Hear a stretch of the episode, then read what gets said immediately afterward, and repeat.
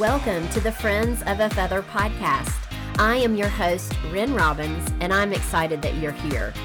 This is the place where you will feel encouraged as I share my friends' God stories with you.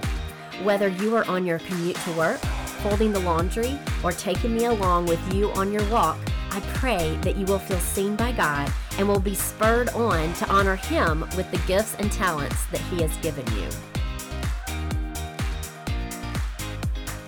This is episode 147 with my guest, Crystal Evans Hurst. Crystal is an energetic, life loving girl next door who loves encouraging others to fulfill their potential in Christ. With humor and vulnerability, Crystal tells it like it is, but does so with grace, integrity, and love. Crystal is a wife, mother of five, and grandmother of three. She is also a speaker and the best selling author of She's Still There and Kingdom Woman and the newly released The 28 Day Prayer Journey. Crystal shares the story of walking through shame during a time in her life, but how family and friends held her hand as she came into the light. You will also hear a practical reminder of how we can pray continually. That's all coming up in this episode, so let's get to it. Here is my conversation with Crystal Evans Hurst. Well, welcome to the podcast, Crystal. Thanks for having me. I'm glad to be here with you. Yeah, I'm excited. Uh, this is fun because I've seen you on Insta stories and I've heard you from your podcast. And, and so it's good to see you kind of in person, even though we're on the computer. Hey, this will work. And honestly, the time of year that we are right now, the season that we're in, on the computer might be as good as it gets anyway. yeah, I know. I know. That's for sure. Well, I want you to introduce yourself uh, to my listeners and a little bit about what your day to day life has looked like this summer and um, as a wife and mom and in ministry. Well, you know what? This summer has been crazy and not so much because I'm a wife, because I'm a mother, and not because of ministry. Um, we have been in the middle of a move, and right the same week that we were supposed to move, my husband actually came down with COVID, was in the hospital for a week, and then was in quarantine three weeks later for so for a month, like literally as we're recording this podcast, like 30 minutes ago, he got his negative test back. oh my word. So Yay. that has been the chaos. And then of course I'm really involved with my church. So we had our women's ministry, our women's conference online, which was kind of a big production. So it's just all these extra things. So normally during the summer, I want to do all these fun things with the kids, and you know, it's been like we're moving stay safe, and um, but you know, in the middle of all that, I guess wifing and momming is still a thing because you still have got to um, you know cook dinner and or figure out anyway how everybody's going to eat at least so anyway that's great. Wow. I did not realize that he had it. How did y'all all manage as well? Like, did y'all did y'all get it, or were y'all quarantining yourself? No, we did not get it. He was in the hospital for a week, so that was a week of quarantine, and then he, you know, was uh, quarantined for another week after that. Um, and then we thought that was going to be it, and then they were like, "No, that's not it." so we're like, "Okay." oh my word! And so, how's he doing? He's doing good. He's doing good. He felt better a lot sooner than he was negative. So he's been feeling decently, good. Uh, but still positive. So we were just making sure we were all good before we got back together again. And you said you're moving, moving homes or not moving areas, right? Uh, moving, moving homes, not moving okay, areas. Okay. Right. Okay. And you're in the Dallas, Texas area. So yes. Um, Okay. Well, and you've had a lot going on recently. I mean, even in the past few years with a lot of loss in your family. I mean, we think mm-hmm. back to Wynter Pitts, your cousin, and then we think back after that, I think your uncle, and then you think mm-hmm. of most recently your mom, and then uh, your sister's uh, mother-in-law. I mean, that's just a whole lot of grief that your family has been walking through. And, and y'all are also doing it in the public eye because you mm-hmm. are uh, a well-known family in ministry. You're Tony Evans and Lois Evans' daughter, and mm-hmm. what? How does that look like with grief? I mean, you're dealing with the grief kind of in front of people. How did how did you do that, or how do you do it? Well, I think that the key is to make sure that you are doing it because the tendency would be to have a acceptable level of grief, you know. You don't want to bleed all over people. Um, so you want to show your sadness without making people worry unnecessarily. And then I think the temptation can be when you're riding that line to to not really grieve at all because you're so busy continuing to do the things you need to do. And so, um, but I think for me personally, I think I've got a healthy sense of that, and I've tried to slow down, like recognize the signs of grief, which I'm no psychologist and haven't been in counseling for it, but I know emotions show up in a variety of ways. And um, you know, it can be anger, it can be sadness, of course, frustration, stress, cloudiness. And so when it when I feel like I'm not normal today, I think, why is that? Have I not eaten breakfast? Have I not had enough water? Did I not sleep that last night?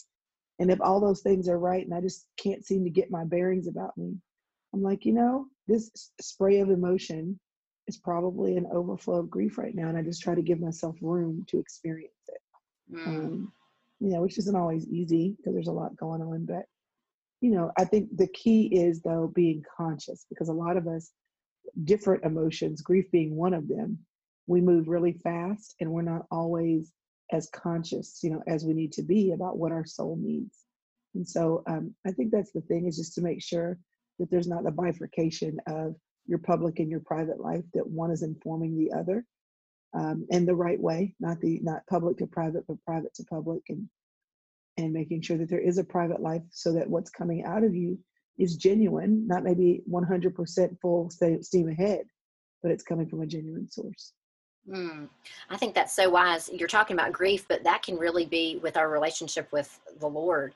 If we are not spending time in His Word and soaking up and going to Him in prayer, and if we're out on, uh, you know, Instagram and we're trying to pour out, well, you know, it starts with the private and then mm-hmm. go to mm-hmm. public. Mm-hmm. I think that it's like an it's an overflow, and so I love that mm-hmm. you mentioned that.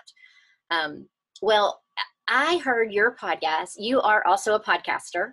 Um, You have a podcast called Crystal's Chronicles, which I love. Mm-hmm. And mm-hmm. recently you had a, uh, you mentioned the comparison between physical food and spiritual food. And I have to tell you, I had to rewind and listen to it again. It was so profound and I want to go there. Let me read what you said, uh, just a okay. snippet of what you said, and then I want you to explain it because it was really, really good.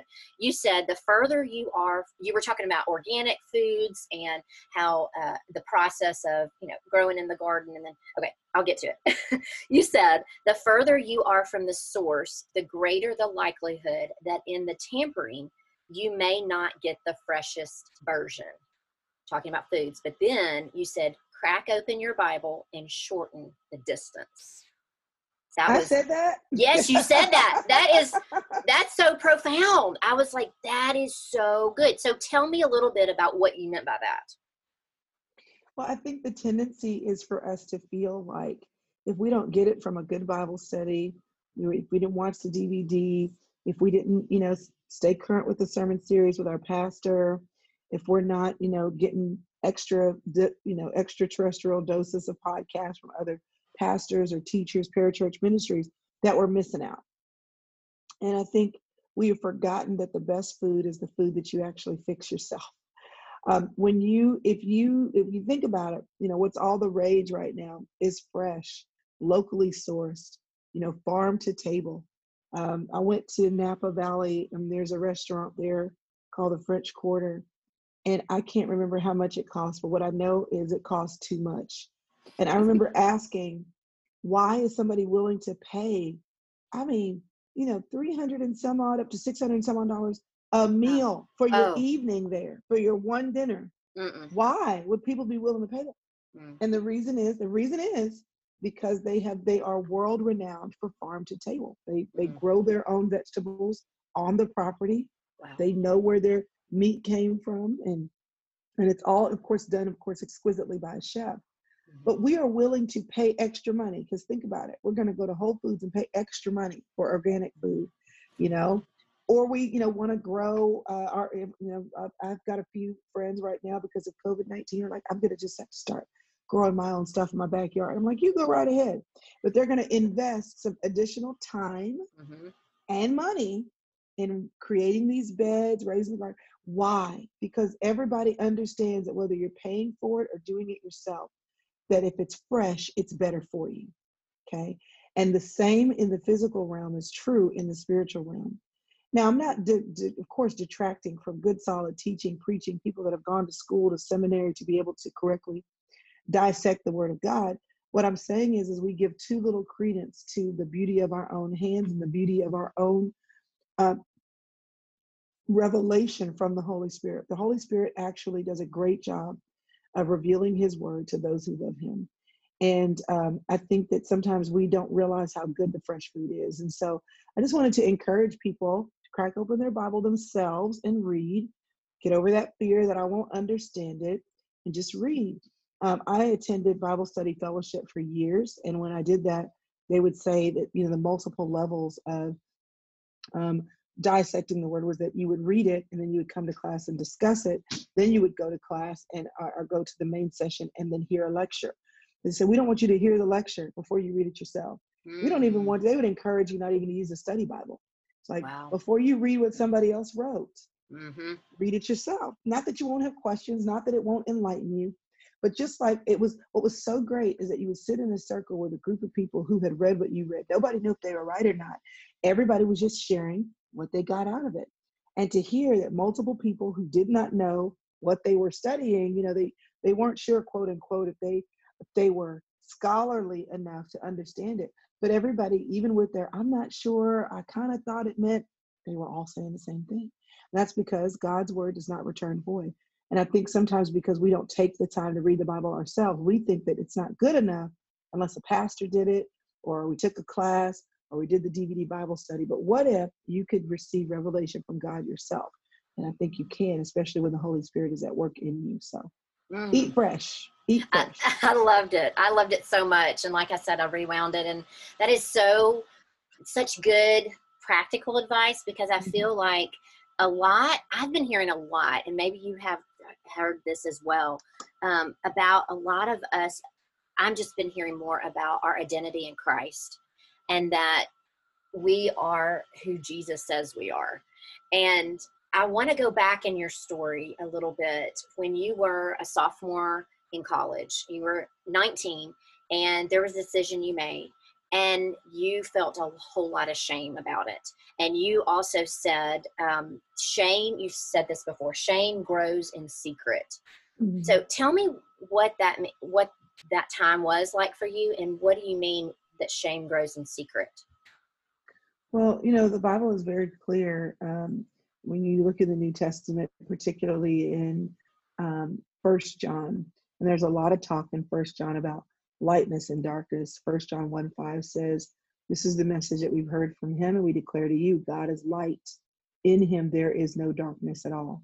If we claim to have fellowship with him and yet walk in the darkness, we lie and do not live out the truth. But if we walk in the light as he is in the light, we have fellowship with one another, and the blood of Jesus Christ, his son, purifies us from all sin. This idea that if you're walking in the light, that darkness um, will not overtake you.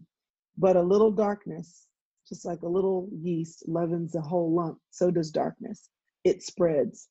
And it's really hard to say, I want to just hide this one part of my life without practicing behaviors that keep you from, that keep you hiding any part of your life you don't want anybody to see.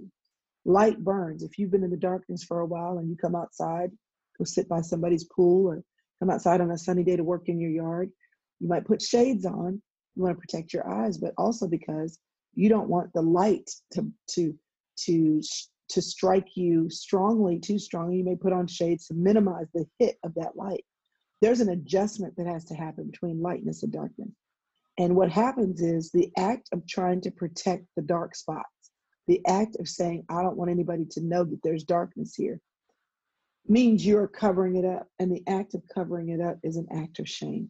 I don't want you to see this. And so anything that we're trying to protect from the light, from being seen, from being known, we cover up. And that act of the cover up is shame. So when you ask me about um, my sophomore year, I mean, I was in college. I got pregnant my freshman year, gave birth to my oldest child the second year of school, the fall of the second year of school. And I recall wanting to not let anybody know that I was struggling sexually. Uh, I remember that. And so, you know, then you get pregnant and you have a decision to make. Well, if you're going to have the baby, then everybody's going to know. But you spend all of this effort trying to make sure people don't know, right? If you care anyway. And um, so then when you when you have the opportunity, uh, and I call it an opportunity um, because it was one, um, to not be in the darkness, um, the, the light burns. It, it's hard to admit that you've not been walking correctly. It's hard to tell people, hey, by the way, you know, I'm pregnant. That's hard. Nobody wants to feel that way. But, you know, once we got past that initial, particularly with my parents, that initial, you know, shock, hurt, disappointment, then I can tell you now, my oldest daughter was and still is the light of my parents' eyes. They loved her and doted on her. She was child number five. I think they had considered having a fifth one, and my mother didn't feel like physically that was the best decision for her to make. So when my daughter came along, I mean, we were she was rolling with the rest of it. She was number mm. five, mm. and so you know, but you have to get past that initial discomfort. And a lot of us don't want to get past the initial discomfort, but we we keep forgetting this that on the other side of the darkness, on the thing that you're trying hard to protect, is the light. And when you first bring what's dark into the light, the light will burn. But who wants to stay in the dark forever?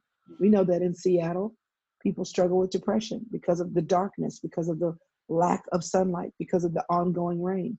And then they come to places like California, and I've had a friend from Seattle come to Texas, and oh, she said, I would just always be happy here. wow. So why would we withdraw from the light if that's where the blessing is? But we practice the hiding in the shame ongoingly because we think that we don't want to feel the pain of the of the light. And the reality is the light is where the blessing is. Mm. That's an incredible point of view. And I want to ask you if there is someone work, walking through that, if there's a mom work, walking through that with her daughter or her son, or a young adult that's going through this, what would you say to them to encourage them? Bring the light, but bring the love. You walk into the light and you're afraid it's going to burn. You wear shades. If you're a good mom and you're taking your kids out to a water park, which nobody's doing right now, or very few people are doing right now, you're probably going to bring some sunscreen. You're not going to not take them into the light. You're just going to make sure they're protected when they are. And I would say the way that you protect people from the harshness of the light is with love. Love is the sunscreen. Love are the sunshades. Love is the, you're going to come here, but I'm going to make sure you're not burned by the very thing that can bring the blessing. And loving words, loving encouragement, loving relationship is how you do that. But what we typically do, or I shouldn't say we typically, but what many people have run into from those, especially believers who should be known by their love, is they they are met with light and not love but a lashing because with that light people want to make sure you know that the light is where it's at and the light is how it should have been. And did you know that you were in the darkness? And if it hurts well maybe it should have. This is a part of the consequences of you being in the dark so long. But nobody would treat their child like that. Nobody would take their child out into the harsh sun to the beach and not put sunscreen on them so there's a way to do it. And i think when you're thinking asking me about a parent i would say how can you love them? How can you speak truth in love? How can you affirm who they are, even if you're not affirming of what they've done or are doing? How can you um, how can you bring them into the light but hold their hand as you do? And I think if you can bring that down to tangibles, what you say, where you say it, how you say it, that they're not separate from your physical love, that you're willing to hug, willing to hold their hands in your face and tell them, just like when they were little, how much you adored them that love goes a long way to them being willing to come into the light. Mm. I love that you said that because I feel in the interview that I listened to you sharing this story, uh, you it seemed like your parents were absolutely the love that you needed to get through that time, and how um, precious that is to see that and um, and to be an encouraging, you know, to you as a as their daughter walking through it. Uh, that's that's huge. That's huge. Mm-hmm, that's awesome. Mm-hmm. Well, I want to ask you this because you have a new book coming out that is coming out in September on prayer. And I told you a minute ago that I I think this is such a perfect timing for this book. I know you probably had book signings and book tour and all the things, but I feel like even if those things are canceled, I think this is a book that we need. Tell me uh, exactly why you wrote it and let's start with that. Tell me why you wrote this book on prayer. Well, because my, my I knew that prayer is important and I didn't have a problem praying. I did, however, have a problem with letting that importance be lived out in praying consistently. And I wanted to um, be more consistent. And it's just like, I tell the internet world that I'm going to pray consistently for 28 days and give them content to pray with too, then I'll do it. And maybe by the end of that, I will have formed another habit. So I was actually sharing a lot of the content and um, some of the content. I mean, it's been remixed now, but sharing it on um, Instagram. And as I did that, um, you know, people, I was sharing six times a day. And that was back when Instagram was chronological. And I would share to remind people to pray. And then after a while, it became, should this become a book? Is there enough? Are there enough words for that? And I was like, I don't think so. And there actually were. So that's kind of where it came from. But it was kind of a, you know, four years ago, a decision I made to work at praying more consistently to God. Mm. Well, it's great, and I'm excited uh, for people to get their hands on it. In the format, it's very easy to do and practical, and I'm those two things describe what I like in a book. So uh, I love that so much. And tell us one practical way that we can use this book. Yes.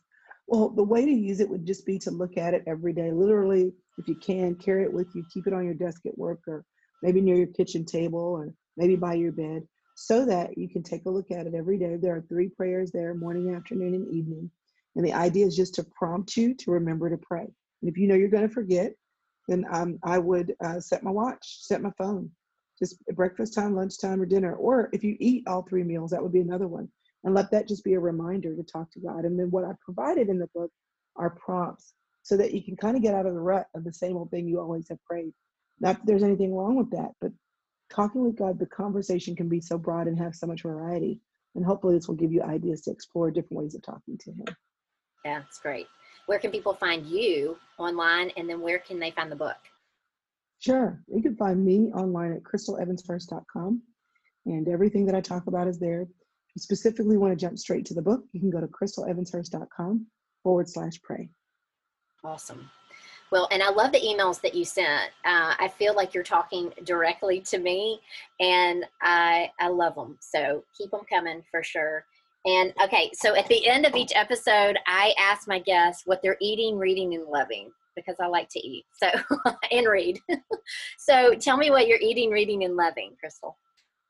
Okay, well, eating right now, I honestly have been eating too many fries. We're in the middle of a move, and there's been too much fast food. It's been it's been glorious and horrible all at the same time. yeah. Um, reading. Um, you know what? I have. I just brought a bunch of books here in my office, but there's a book. There's a book called A Man Named Ove. It is a fiction book.